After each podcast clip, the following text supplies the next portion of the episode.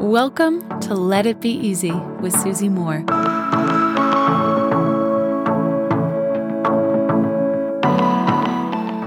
Are you someone who sometimes doesn't get their needs met? oh, I think we are all this person at different situations in our life. Maybe with you, it's at work. Maybe it's with friends. Maybe it's with strangers. Maybe it's on airplanes. Maybe it is with family. When we don't get our needs met, I mean, there are many contributing factors to this, of course, but there is one one variable that we get to control that so many of us just, I think, don't even realize. And then even if we do realize it, we don't activate it because frankly, we're a little bit scared. It can feel scary to do this. And it's this stop hinting and start asking. I know that when I was a little bit younger, just say I was with a group of people, say I was even, I don't know, say it was like a small business gathering or a meeting, something like that. And just say I was really, really hungry. If it were approaching midday, I'd say something like, Oh, hey guys, I think, um, I think it's lunchtime soon. Or if I were at someone's home or even in a workout studio and I arrived and from, from, say, from either the snow outside or the hot weather outside, and I went into the room and I was freezing because air conditioning is crazy sometimes. Am I right? Instead of saying, Oh, can I turn the temperature up? Or down based on how I was feeling. Instead, I'd say, Oh, it's really, it's really cold in here. Or it's kind of cold in here, right? Or it's, it's kind of warm in here. I was hinting instead of outright asking.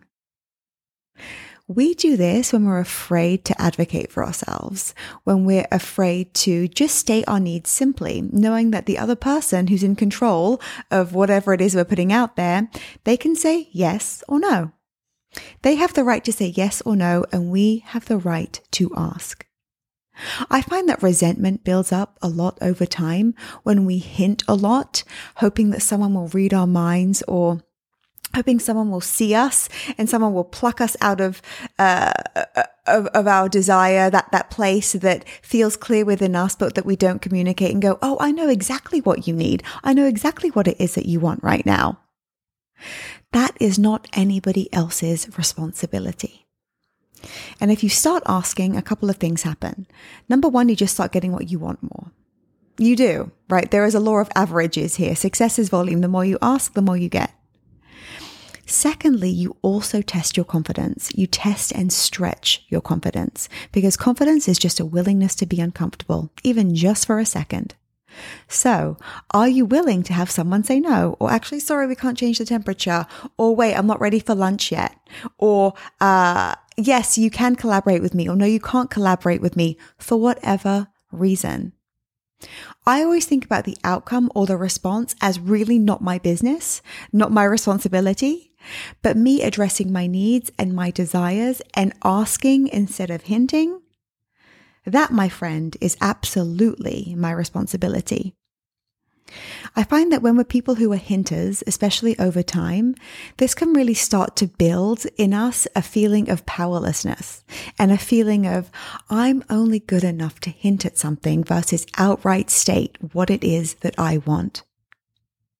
Knowing that you can't control outcomes, knowing that you can't control what other people say or do, their response to you, that is freedom, my friend.